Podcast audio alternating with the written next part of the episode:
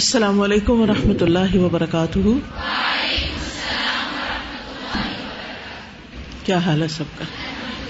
الحمد للہ بسم اللہ الرحمن الرحیم قل اوحی الی أنه استمع نفر من الجن فقالوا اننا سمعنا قرآنا عجبا.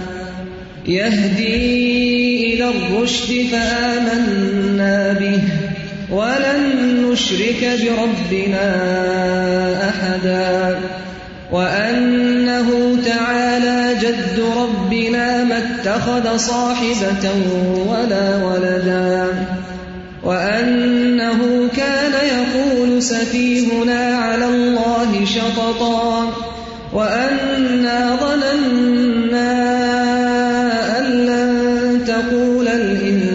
والجن على الله كذبا وأنه كان رجال من الإنس يعوذون برجال من الجن فزادوهم رهقا وأنهم ظنوا كما ظننتم أن لن يبعث الله أحدا وأنا لمسنا السماء فوجدناها حرسا شديدا وشهبا وأنا كنا نقعد منها مقاعد للسمع فمن يستمع الآن يجد له شهابا رصدا وأنا لا ندري أشر أريد بمن في الأرض أم أراد بهم ربهم رشدا وأنا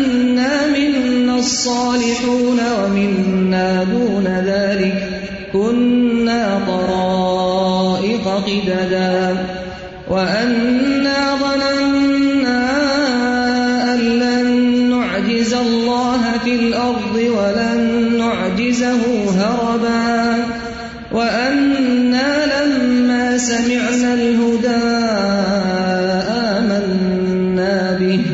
فمن يؤمن بربه فلا يخاف بخسا ولا رهقا.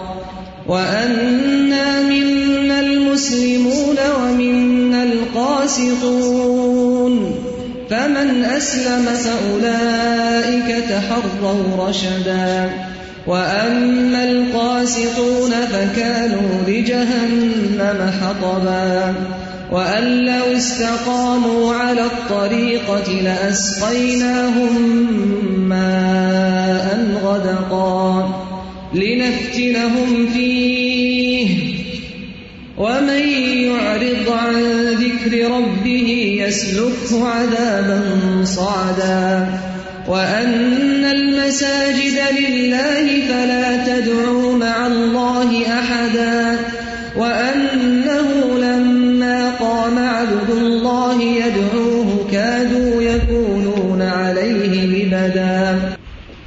نحمده ونصلي على رسوله الكريم، أما بعد، فأعوذ بالله من الشيطان الرجيم. بسم الله الرحمن الرحيم. رب اشرح لي صدري ويسر لي أمري، واحلل عقدة من لساني يفقه قولي. اس سے پہلے ہم نے سورت نوح پڑھی اور اس میں نوح علیہ السلام کی مسلسل کئی صدیوں پر محیط جد و جہد کے بارے میں پڑھا اور اس کا نتیجہ کہ سوائے چند لوگوں کے کوئی مسلمان نہ ہوا۔ اس کے فوراً بعد سورت الجن کا ذکر ہے، جس میں ایک غیر مرئی مخلوق یعنی جو نظر بھی نہیں آتی، انہوں نے جب قرآن سنا تو کس طرح فوراً ایمان لے آئے۔ ذالک اللہ یہ بھی میشا یہ اللہ کی ہدایت ہے، جس کو چاہتا ہے ہدایت دیتا ہے۔ تو بعض اوقات ایک شخص کے سامنے ہدایت کے سارے دروازے کھلے ہوتے ہیں۔ اور وہ ان میں سے کسی سے بھی داخل نہیں ہوتا۔ اور بعض اوقات اتفاقاً کسی کو ہدایت کی بات سننے کا موقع ملتا ہے اور وہ اس کو قبول کر لیتا ہے۔ یہی واقعہ جنوں کے ساتھ بھی پیش آیا۔ اس صورت کے پس منظر میں ایک واقعہ بیان کیا جاتا ہے۔ ابن عباس رضی اللہ عنہما سے روایت ہے، وہ کہتے ہیں کہ نبی صلی اللہ علیہ وسلم اپنے چند صحابہ کے ہمراہ اکاس کے بازار کا ارادہ کر کے چلے۔ اربوں کے ہاں کچھ بازار لگا کرتے تھے، منڈیاں لگا کرتی تھی جہاں ہر طرف سے لوگ خرید و فروخت کے لیے اکٹھے ہوتے۔ تو آپ وہاں جا کر تبلیغ کیا کرتے تھے۔ تو آپ اپنے ساتھیوں کے ساتھ اوکاس کی طرف جا رہے تھے۔ جبکہ ان دنوں شاطین کو آسمانی خبریں لینے سے روک دیا گیا تھا اور ان پر شولے برسائے جا رہے تھے۔ ان حالات میں شاطین اپنی قوم کی طرف لوٹ آئے۔ تو انہوں نے پوچھا کہ کیا معاملہ ہے؟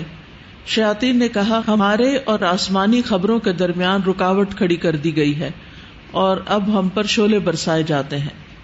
قوم نے کہا، تمہارے اور آسمانی خبروں کے درمیان کوئی ایسی چیز حائل ہو گئی ہے جو ابھی ابھی ظاہر ہوئی ہے۔ اس لیے تم زمین کے مشرقوں اور مغربوں تک چل پھر کر دیکھو کہ وہ کیا چیز ہے۔ جو تمہارے اور آسمانی خبروں کے درمیان حائل ہو گئی ہے۔ چنانچہ وہ اس کی تلاش میں نکلے۔ ان میں وہ جنات جو تہامہ کی طرف نکلے تھے، وہ نبی صلی اللہ علیہ وسلم کے پاس آ پہنچے۔ یعنی سارے گروہ ادھر ادھر ڈھونڈنا شروع ہو گئے کہ معاملہ کیا ہو گیا دنیا میں۔ تو یہ گروہ نبی صلی اللہ علیہ وسلم سے آ ملا۔ اس وقت آپ مقام نخلا میں تھے اور اکاس کے بازار کی طرف جانے کی نیت رکھتے تھے۔ اس وقت آپ اپنے صحابہ کو نماز فجر پڑھا رہے تھے اور فجر کی نماز میں بلند آواز سے قرآن پڑھا جاتا ہے۔ تو ان جنوں نے قرآن سن لیا۔ جب ان جنات نے کان لگا کر قرآن سنا تو کہنے لگے، اللہ کی قسم، یہی وہ قرآن ہے جس نے تمہارے اور آسمانی خبروں کے درمیان رکاوٹ حائل کر دی ہے۔ چنانچہ اسی مقام سے وہ اپنی قوم کی طرف لوٹ گئے اور ان سے کہنے لگے، اے ہماری قوم، ہم نے عجیب قرآن سنا ہے جو ہدایت کا راستہ بتاتا ہے، لہذا ہم اس پر ایمان لے آئے ہیں۔ اب ہم ہرگز اپنے رب کے ساتھ کسی کو شریک نہیں کریں گے۔ تب اللہ سبحان تعالیٰ نے اپنے نبی پر یہ سورت نازل کی۔ کل ان نفر من الجن۔ کل کہہ دیجیے اوہ یا میری طرف وہی کی گئی ہے۔ یعنی مجھے وہی کے ذریعے بتایا گیا ہے۔ ان یہ کہ استماع غور سے سنا ہے، توجہ سے سنا ہے۔ یعنی قرآن کو۔ نفر ایک جماعت نے، نفر کہتے ہیں تین سے دس تک کے افراد پر مشتمل جماعت۔ نفر من الجن، جنوں میں سے ایک جماعت نے۔ جن کا واحد جنی ہوتا ہے، جنی۔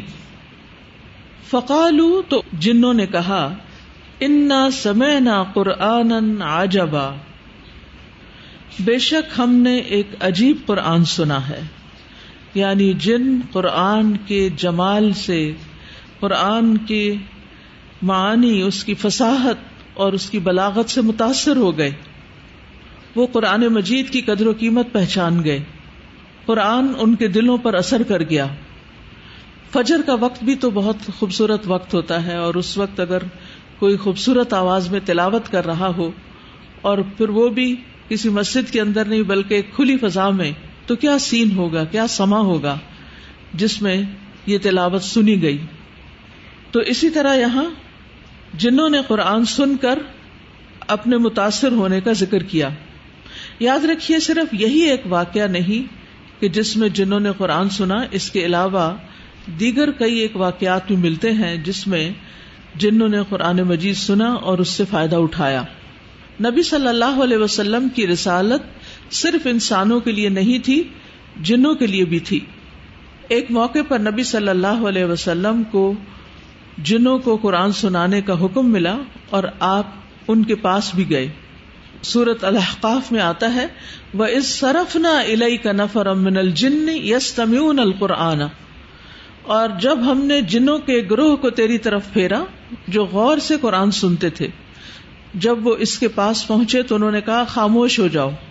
پھر جب وہ پورا ہو گیا تو اپنی قوم کی طرف ڈرانے والے بن کر واپس لوٹے۔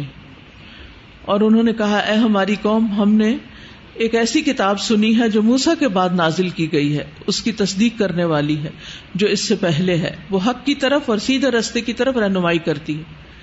تو صورت الحقاف میں اس کی کافی تفصیل ملتی ہے۔ پھر اسی طرح عبداللہ بن مسعود کہتے ہیں، میں نے رسول اللہ صلی اللہ علیہ وسلم کو فرماتے ہوئے سنا کہ میں نے ہجون پہاڑ میں رات گزاری اور جنوں کی جماعت کو قرآن پڑھ کر سنایا۔ پہاڑ پر اور رات کے وقت۔ آپ سنا سکتے ہیں، ایسی تبلیغ کر سکتی ہیں؟ ہاں؟ قطادہ سے اللہ کے اس فرمان و اس صرف نہ علیہ کا نفر من الجن کے بارے میں مربی ہے، وہ کہتے ہیں، ہمیں بتایا گیا کہ یہ جن آپ کے لیے نینوا بستی سے لائے گئے تھے، نصیبین کی طرف سے۔ نبی صلی اللہ علیہ وسلم نے فرمایا، مجھے حکم دیا گیا کہ میں جنوں کو قرآن پڑھ کر سناؤں۔ تم میں سے کون میرے پیچھے آئے گا؟ تو لوگوں نے سر جھکا لی۔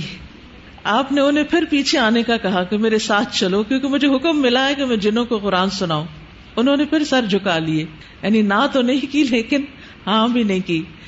پھر تیسری بار آپ نے انہیں پیچھے آنے کا کہا تو انہوں نے سر جھکا لیے۔ ایک آدمی نے کہا، اللہ کے رسول بے شک آپ پہل کرنے والے ہیں۔ تو عبداللہ بن مسعود ان کے پیچھے گئے پھر۔ پہاڑ کی گھاٹی میں گئے، جسے شاہ اب الحجون کہا جاتا ہے۔ تو نبی صلی اللہ علیہ وسلم نے ایک دائرہ کھینچ کر عبداللہ بن مسعود کو اس کے اندر کھڑا کر دیا۔ عبداللہ بن مسعود کہتے ہیں وہ جنات میرے اوپر اترنے لگے اور مجھے گدوں کی مانند لشکر کی صورت میں کچھ چلتا ہوا دکھائی دیا۔ میں نے ملی جلی آوازوں کا بہت زیادہ شور سنا۔ تو مجھے اللہ کے نبی کے بارے میں خوف لاحق ہوا صلی اللہ علیہ وسلم۔ پھر آپ نے قرآن کی تلاوت کی۔ جب اللہ کے نبی صلی اللہ علیہ وسلم واپس آئے، میں نے کہا، اللہ کے نبی، وہ آوازوں کا شور کیسا تھا جو میں نے سنا؟ آپ نے فرمایا، وہ مقتول آدمی کے سلسلے میں میرے پاس اکٹھے ہوئے جو ان میں سے قتل ہو گیا تھا۔ تو میں نے ان کے درمیان حق کے ساتھ فیصلہ کر دیا۔ ہمیں کہا جاتا ہے کہ جب ابن مسعود کوفہ آئے تو انہوں نے حبشیوں کے ادھیڑ عمر کے کچھ بوڑھے دیکھے۔ انہوں نے انہیں خوف زدہ کیا۔ تو انہوں نے پوچھا، یہ کون ہے؟ لوگوں نے کہا، یہ اجمی لوگوں کی ایک جماعت ہے۔ ابن مسعود نے کہا، مجھے جنوں میں سے وہ لوگ دکھائے گئے تھے جن پر نبی صلی اللہ علیہ وسلم نے قرآن پڑھا تھا۔ تو شکل صورت اور رنگ میں ان کی مشابت انہی جیسی تھی۔ پھر اسی طرح ایک اور موقع پر جنات کا ایک دائی آپ صلی اللہ علیہ وسلم کو اپنے ساتھ لے کر جاتا ہے کہ آپ آئیے اور ہمیں قرآن سنائیے۔ للت الجن میں، جنوں والی رات۔ نبی صلی اللہ علیہ وسلم کا جنات کو سورت الرحمان کی تلاوت سنانا اور ان کا جواب دینا۔ جابر کہتے ہیں کہ ایک مرتبہ رسول اللہ صلی اللہ علیہ وسلم اپنے صحابہ کی طرف آئے اور سورت الرحمان شروع سے آخر تک تلاوت فرمائی۔ صحابہ خاموش رہے۔ آپ نے فرمایا، میں نے یہ سورت جنوں کے سامنے جنوں والی رات کو پڑھی تھی، تو ان لوگوں نے تم سے بہتر جواب دیا تھا۔ چنانچہ میں جب فبی ائی ربی کو ماں تو زبان پڑھتا، تو وہ کہتے، لا بشئی امن ام کا ربنا نقد فلک الحم اے ہمارے رب، ہم تیری نعمتوں میں سے کسی چیز کو نہیں جٹلاتے بس تمام تعریفیں تیرے ہی لیے ہیں۔ تو یہ مختلف واقعات صحیح احادیث کی کتابوں میں ملتے ہیں جس سے پتہ چلتا ہے کہ نبی صلی اللہ علیہ وسلم نے متعدد بار جنات کو قرآن سنایا۔ کل اوہیا پھر آپ سے کہا گیا کہ آپ بتائیے ان کو، کہہ دیجیے، لوگوں کو بتا دیجیے یہ واقعہ، کیونکہ بہت سے لوگ جنات کا انکار کرتے ہیں۔ کوئی کہتے یہ جراثیم ہے بیکٹیریاز ہیں، فلاں چیز ہے، فلاں چیز ہے۔ حالانکہ ان کا اپنا ایک وجود ہے۔ جیسے انسان اس زمین پر ہے، ایسے ہی جنات۔ اور جنات انسانوں سے بہت پہلے پیدا کیے گئے تھے اور وہ زمین پر رہتے تھے۔ اور انہوں نے بہت فساد کیے، پھر فرشتوں نے مار مار کے یہاں سے ہٹایا اور پھر زمین پر حضرت آدم تشریف لائے۔ تو اسی لیے فرشتوں نے کہا تھا کہ آپ ایک ایسی مخلوق کو پیدا کرنے جا رہے ہیں جو قتل و غارت کرے گی اور خون بہائے گی۔ اور ہم آپ کی حمد و ثنا کے ساتھ آپ کی تعریف بیان کرتے ہیں۔ تو وہ انہیں پچھلا تجربہ تھا۔ کیونکہ جن بھی با اختیار مخلوق ہیں اور ان کے اندر بھی اچھے برے دونوں طرح کے ہیں، لڑنے والے بھی ہیں اور نیک بھی ہیں۔ تو کل اوہ یا الیا آپ کو یہ بات وہی کے ذریعے بتائی گئی تھی کہ جنہوں نے قرآن سنا ہے آپ کا ان ہستما اور یہ کہ غور سے سنا ہے۔ اس سے جنوں کی خوبی بھی پتہ چلتی ہے کہ انہوں نے قرآن کو پوری توجہ سے سنا۔ ہم جب قرآن سنتے ہیں تو بعض اوقات ادھر ادھر کے کام کرنے لگتے ہیں، بس صرف ایک میوزک کی طرح سن لیتے ہیں، جیسے کچھ لوگوں کو عادت ہوتی ہے نا کہ کام کرتے وقت کانوں کو کچھ نہ کچھ لگائے رکھتے ہیں، کچھ نہ کچھ سنتے رہتے ہیں، تو بس وہ قرآن کو بھی ایسے ہی سن لیتے ہیں۔ وہ جب نیک بنتے ہیں تو قرآن کو میوزک سے ریپلیس کر کے پھر اسی طرح اس کو سنتے ہیں اور کوئی خاص توجہ نہیں دیتے۔ حالانکہ وہ اضاقر القرآن فسمی لہو یعنی قرآن جب پڑھا جا رہا ہو تو غور سے سنو اس کو۔ تو یہاں جنات نے غور سے سنا اور پھر نفر من الجن، ایک دو نہیں، ایک گروہ تھا جنوں کا۔ اور پھر ان کا ریئیکشن بھی بتایا گیا کہ انہوں نے کیا کہا، کیا تبصرہ کیا۔ فقالو انا سمعنا قرآن عجبا۔ ہم جب قرآن سنتے ہیں، قرآن کی مجلس سے اٹھتے ہیں تراوی سے واپس جاتے ہیں، تو کیا ہم اپنے آس پاس کے لوگوں کے ساتھ کوئی نہ کوئی چیز شیئر کرتے ہیں؟ کہ آج کی آیات کتنی اچھی تھی آج کی تلاوت کتنی اچھی تھی، آج کی فلاں آیت نے میرے دل پہ ایسا اثر کیا۔ یا کم از کم اپنے آپ سے سیلف ٹاک ہی کر لیا کریں کہ آج کی جو میں نے تلاوت سنی ہے، اس میں یہ چیز سنی ہے۔ یعنی یہ قرآن کے ادب میں سے ہے کہ جب انسان قرآن کو پڑھے یا سنے، تو اس کے بعد اس کا اثر اس کے دل پر ہو اور اس کو شیئر بھی کرے۔ یعنی اپنے دل کے اوپر جو گزرنے والے تاثرات ہیں یا ریفلیکشن ہیں ان کو بھی شیئر کرنا چاہیے کیونکہ اس سے دوسروں کی بھی ہمت بڑھتی دوسروں کو بھی سوچنے کا موقع ملتا ہے ان کا تھاٹ پروسیس بھی تیز ہوتا ہے۔ بعض اوقات ایک انسان وہ بات سوچ لیتا ہے جو دوسرا نہیں سوچ پاتا، اس کے خیال میں بھی نہیں ہوتی۔ اور پھر یہ جو کہا کہ قرآن عجبا، تو اس کے تین معنی بیان کیے گئے ہیں۔ پہلا، کہ فساحت کے لحاظ سے یہ تعجب میں ڈالنے والا کلام ہے۔ یعنی بہت زبردست انداز بیان ہے اس کا۔ نمبر دو، واض و نصیحت سے بھرپور ہے۔ یعنی اس کی ایک ایک آیت کے اندر کئی معنی، فوائد، ہدایتیں اور حکمت کے موتی چھپے ہوئے ہوتے ہیں۔ نمبر تین، بہت زیادہ بابرکت ہے۔ یعنی قرآن ایک بابرکت کتاب ہے۔ کیونکہ جب انسان سنتا ہے تو اس کو برکت اترتی محسوس ہوتی ہے۔ یعنی برکت خیر و بھلائی کی بڑھوتری کو کہتے ہیں نا، انسان کا دل کھلنے لگتا ہے۔ انسان کے اندر کی تنگی دور ہونے لگتی انسان کی اداسی، غم، دکھ، پریشانی دور ہونے لگتا ہے۔ پھر وہ یہ بھی سمجھ گئے کہ قرآن کیوں آیا ہے؟ یہ دی رشدی یہ ہدایت کی طرف رہنمائی کرتا ہے۔ رشد کا معنی حق، ہدایت، ایمان، اللہ کی معرفت، کاموں کی طرف رہنمائی کرنے والا یعنی رشت رہنمائی سے ہے نا؟ یعنی کس کام کو کیسے کیا جائے، اس کی بھی رہنمائی اور اللہ کی پہچان دینے والا۔ یہ دی رشدی تو اتنا اچھا جو کلام ہے، تو ہم نے کیا کیا؟ فآمنا بھی ہم تو اس پر ایمان لے آئے۔ کسی نے کہا نہیں، لیکن وہ خود ہی ایمان لے آئے۔ اور پھر قرآن کی دعوت کو بھی پہلے ہی موقع پر سمجھ گئے۔ کیا کہا؟ ولن نشر کا بھی بنا احدا۔ ہم تو اپنے رب کے ساتھ ہر گز کسی کو شریک نہیں کریں گے۔ یہ ہے اصل میں قرآن کا پیغام۔ یہ جو ہے نا، وما خلق الجن انسا اللہ لیابدون کہ میں نے جن و انس کو اپنی عبادت کے لیے پیدا کیا، اس کا ایک معنی یہ کیا گیا لی کہ وہ مجھے ایک مانے۔ صرف میری عبادت کرے مجھے ایک مانے۔ یعنی قرآن کا جو میسج ہے، وہ توحید کا میسج ہے کہ ایک رب کو مانو۔ ایک رب کے بن جاؤ، ایک رب کی عبادت کرو۔ اور پہلی دفعہ ہی قرآن سن کر ان کو سمجھ آ گئی۔ اگر ہم سے کوئی پوچھے کہ اتنے عرصے سے جو قرآن پڑھ پڑھا رہے ہیں، آپ کو کیا سمجھ میں آتا ہے کہ قرآن کیا سبق دیتا ہے، کیا پیغام دیتا ہے؟ تو ہم ادھر ادھر کی باتیں شروع کر دیں۔ امن کا پیغام دیتا ہے، ہدایت دیتا ہے۔ بس سنی سنائی باتیں۔ اپنے دل کی بات کیا ہے کہ قرآن پڑھ کر آج تک آپ کو کیا پتا چلا ہے کہ سب سے زیادہ ڈومیننٹ میسج جو ہے قرآن کا وہ کیا ہے؟ اور جو اس سے سیکھنے کی بات ہے اور جو سب سے اہم ترین کرنے کا کام ہے جس کے بغیر انسان کی بخشش ہی نہیں، وہ کیا ہے؟ شرک سے پرہیز، توحید کا اقرار اور اظہار۔ ولن نشری کا برب بنا احدا ہم اپنے رب کے ساتھ کسی ایک کو بھی شریک نہیں کریں گے۔ صحیح معنوں میں ایمان لے آئے۔ یہی خالص ایمان ہے۔ اور پھر اور کیا انہوں نے سمجھا؟ یہ ان کے ریفلیکشن ہیں۔ انہوں نے یہ سمجھا وہ ان تالا جد ربنا۔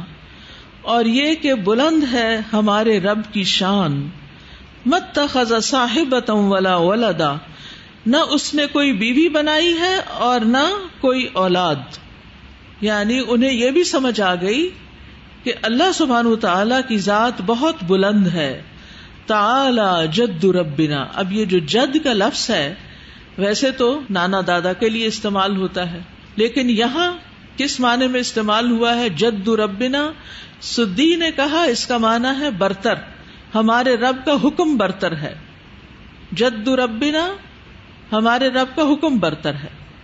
ابن عباس کہتے ہیں ہمارے رب کا فیل برتر ہے۔ مجاہد کہتے ہیں ہمارے رب کا ذکر بلند ہے۔ اکرما کہتے ہیں ہمارے رب کا غنی ہونا برتر ہے۔ حسن بصری کہتے ہیں ہمارے رب کا احسان برتر ہے۔ ابو عبیدہ کہتے ہیں ہمارے رب کی بادشاہت اور اقتدار برتر ہے۔ قطادہ کہتے ہیں ہمارے رب کا جلال اور اس کی عظمت برتر ہے۔ دحاق کہتے ہیں، ہمارے رب کی اپنی مخلوق پر کی ہوئی نعمتیں برتر ہیں۔ سعید بن جبیر کہتے ہیں یعنی ہمارا رب ہی برتر ہے۔ وہ ان تعلی جد ربنا۔ ہمارے رب کی شان بڑی بلند ہے، عظمت و جلال والا ہے، سارے اختیارات کا مالک ہے، بلندیوں کا مالک ہے ظلم عارج ہے۔ مت تخذ صاحبت، کوئی اس کے برابر نہیں، اس کی کوئی بیوی نہیں۔ اس کا کوئی ساتھی نہیں صاحبہ کہتے ہیں ساتھی کو۔ بیوی بھی چونکہ ساتھ رہتی ہے اور ساتھ رہنا چاہیے، تو اس لیے بیوی کے لیے بھی عربی میں لفظ صاحبہ استعمال ہوتا ہے۔ ویسے تو صاحب دوست کے لیے استعمال ہوتا ہے نا۔ اور بیوی دوست بھی ہوتی ہے غمخار بھی ہوتی ہے، ہمراز بھی ہوتی ہے۔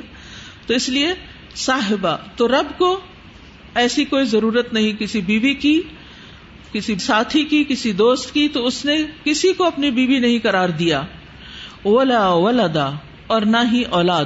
کیونکہ ان کے ہاں یہ تخیلات اور یہ باتیں مشہور تھی غلط عقائد اور شرکیہ عقائد کی وجہ سے، تو یہاں انہوں نے تردید کر دی کہ وہ جو ہم سمجھتے تھے ایسا ہے، تو ایسا بالکل بھی نہیں ہے۔ رب کی نہ کوئی بیوی ہے اور نہ کوئی اولاد ہے۔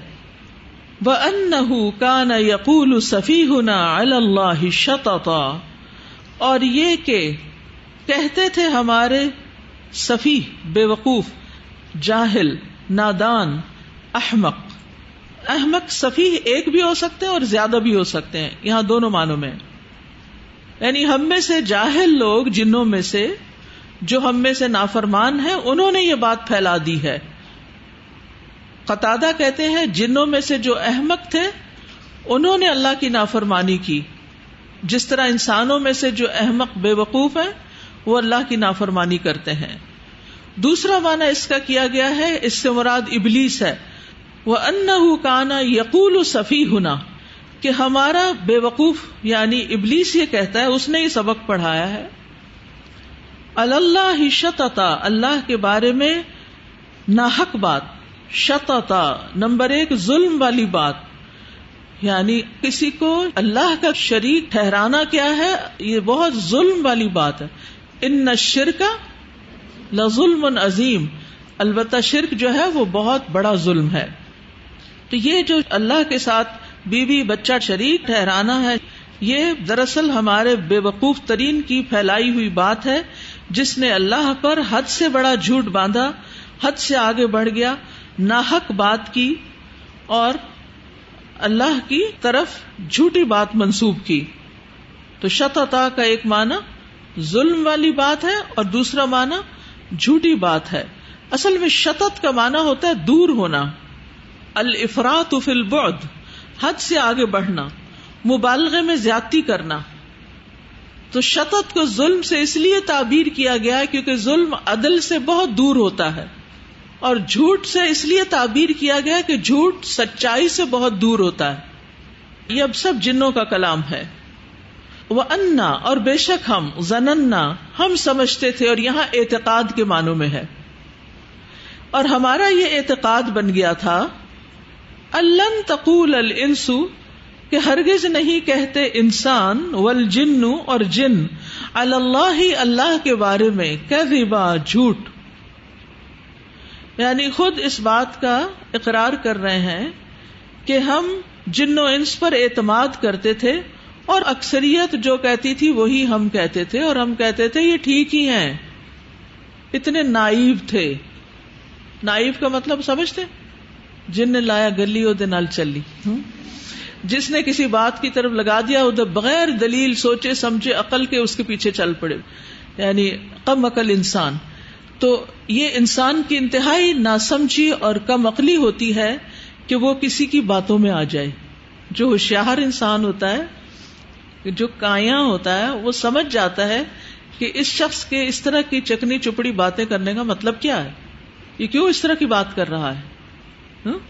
تو وہ سوچ سمجھ کے کسی کی پیروی کرتا ہے۔ یاد رکھیے ہمیشہ، کسی کو بھی لائک کرتے وقت اور فالو کرتے وقت یہ ضرور دیکھنا ہے کہ کس کو لائک کر رہے ہیں، کیونکہ قیامت کے دن یہ آپ کے حق میں یا خلاف حجت بنے گا۔ ٹھیک ہے نا؟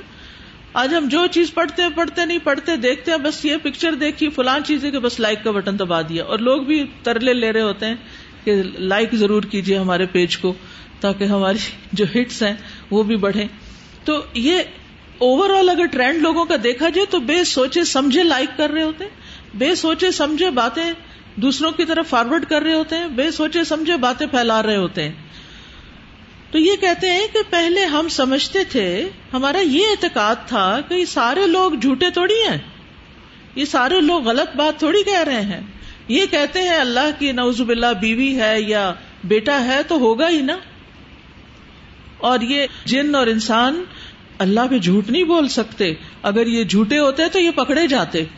آج بھی شیطان انسان کو اسی طرح کی دلیلیں اور اسی طرح کے لاجک اور اسی طرح کے دھوکے میں مبتلا کر کے ان کے عقائد پر حملہ کرتا ہے اور انہیں غلط باتیں سجھاتا ہے۔ تو اس لیے انسان کو صرف یہ نہیں دیکھنا چاہیے کہ میجورٹی از اتارٹی یہ دیکھنا چاہیے کہ جو شخص کوئی بات کر رہا ہے، اس کی بات میں وزن کیا ہے؟ اس کا مقصد کیا اس کی دلیل کیا ہے؟ اور آج آپ دیکھیں کہ دنیا کی اکثریت ایسے نائب لوگوں سے بھری پڑی ہے۔ تو اس میں انسان کا امتحان ہی یہی ہے کہ خیالات کے اس جنگل میں وہ کس خیال کو اپناتا ہے، جس کی بنیاد حق پر ہے، سچائی پر ہے، حقیقت پر ہے۔ یا بس ایسی سنی سنائی باتوں پر۔ وہ ان کا نہ رجال من السی اور یہ کہ کچھ مرد انسانوں میں سے، کچھ لوگ انسانوں میں سے۔ وہ کیا کرتے تھے؟ یا اردو نہ برجال من الجن۔ وہ جنوں میں سے کچھ مردوں کی پناہ لیتے تھے۔ فزاد رحقا۔ تو اس چیز نے ان کی سرکشی میں، تکبر میں، تغیانی میں اور اضافہ کر دیا۔ ابن زید کہتے ہیں کہ اسلام سے پہلے زمانۂ جاہلیت میں جب کوئی آدمی کسی جنگل یا وادی میں پڑاؤ ڈالتا تو کہتا کہ میں اس وادی کے جنوں کے سردار کی پناہ میں آتا ہوں۔ یہ قوم کے احمق لوگ تھے جو جنوں کو اس طرح کہتے۔ جب اسلام آیا تو لوگ اللہ کی پناہ لینے لگے اور جنوں کو چھوڑ دیا۔ تو جب علم نہیں ہوتا نا، تو اس وقت انسان پھر ناسمجھی کی باتیں کرتا ہے۔ علم روشنی ہے، قرآن ایک روشنی ہے۔ تو قرآن پڑھ کے انسان کو پتا چلتا ہے کہ کیا بات صحیح ہے اور کیا غلط ہے۔ معاشرے میں جو کچھ پھیلا ہوا ہے، اس میں سے کیا پک اینڈ چوز کرنا اور کیا ریجیکٹ کرنا ہے۔ جیسے آپ دیکھیں نا، اگر لائٹ آف ہو جائے تو آپ ٹھوکرے کھانے لگیں گے۔ آپ کو نہیں پتا چلے گا صحیح کیا ہے، غلط کیا ہے۔ لیکن روشنی سے پتا چلتا ہے، علم سے پتا چلتا ہے۔ تو دور جاہلیت جو ہے، وہ اسلام کا اپوزٹ ہے۔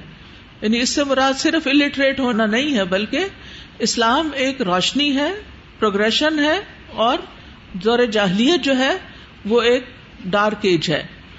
تو دور جاہلیت میں لوگ جنوں سے بہت ڈرتے تھے، کیونکہ ان کے پاس پناہ لینے والا کوئی مضبوط سہارا نہیں تھا۔ جب لوگوں نے اللہ کو پہچان لیا کہ وہ اتنا بڑا رب ہے، تو پھر انہوں نے جنوں سے ڈرنا چھوڑ دیا۔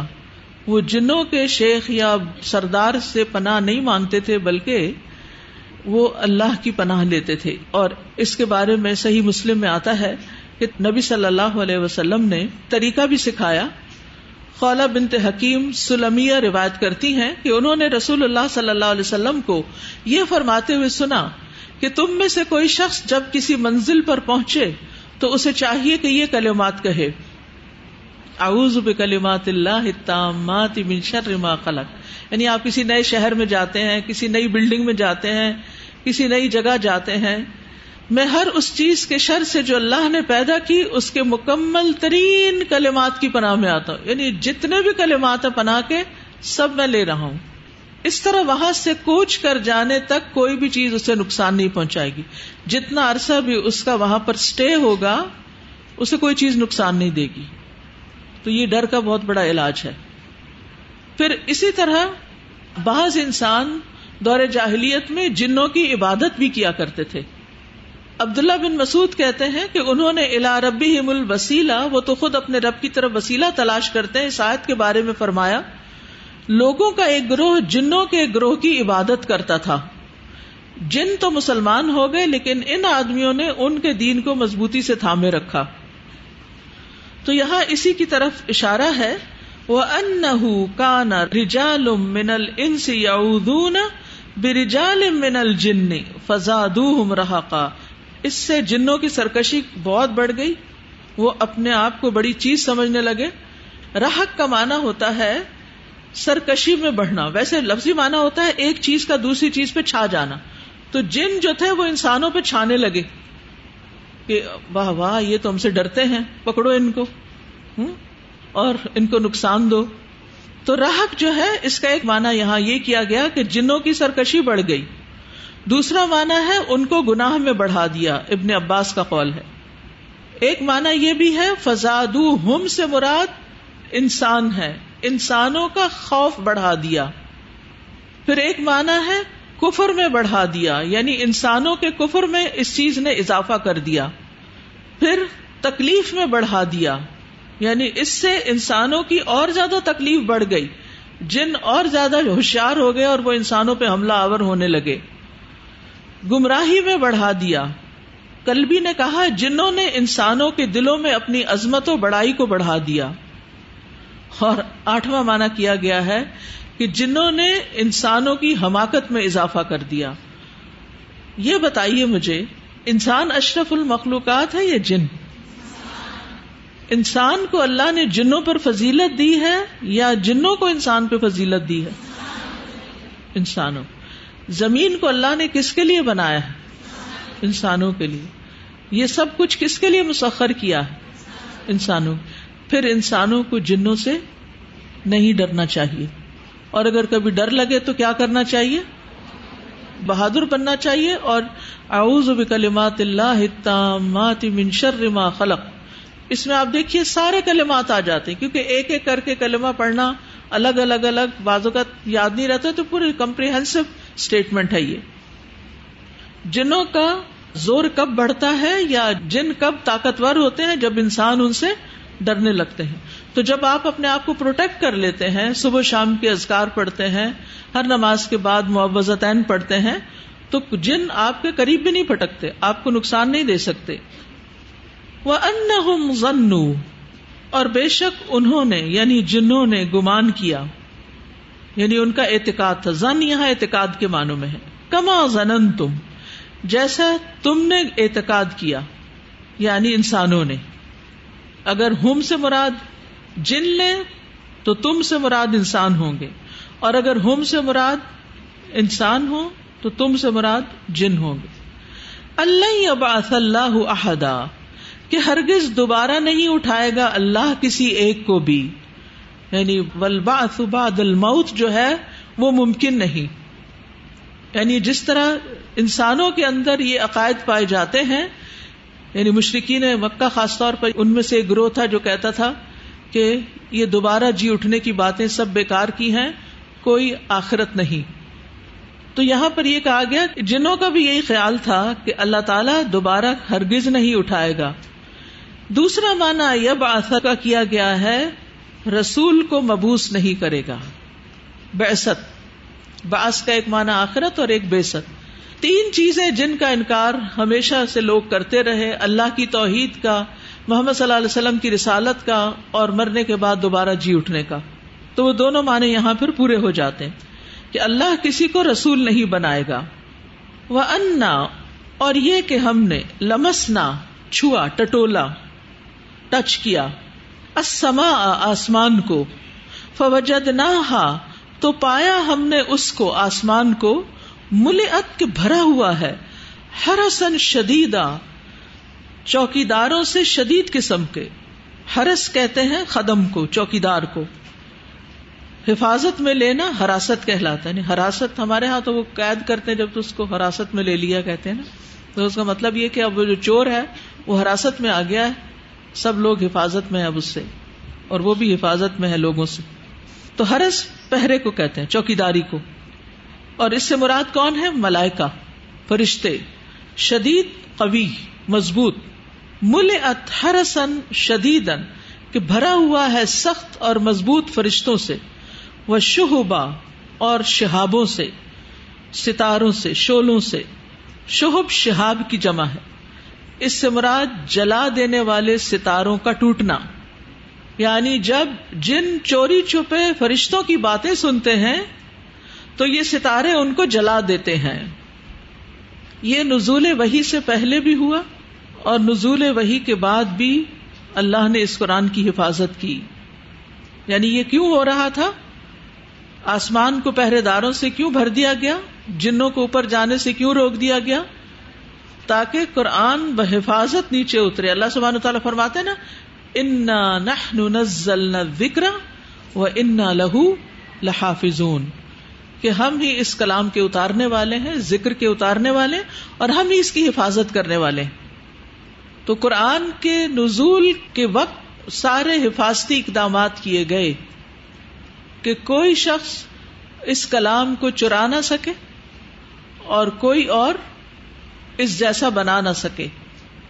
آپ دیکھیے کہ یہاں پر ہرسن شدید شدید القوا، کس کی صفت ہے؟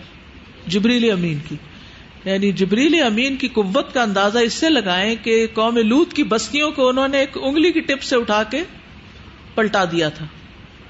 تو جنوں میں سے افریت بھی ہو سرکش بھی ہو مارد بھی ہو کوئی بھی ہو ان کا کوئی بس نہیں چلتا تھا جبریل امین کے سامنے اور انہی جیسے اور فرشتوں کے سامنے جن کا آسمان پر پہرا لگ گیا تھا، جن کو گارڈز بنا دیا گیا تھا۔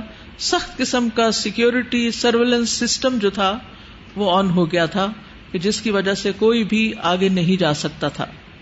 وہ انا کنہ نق اردو منہا مقاعد السمع اور بے شک ہم بیٹھا کرتے تھے بیٹھنے کی جگہوں پر، مقاعد، مقعد کی جمع ہے، بیٹھنے کی جگہ۔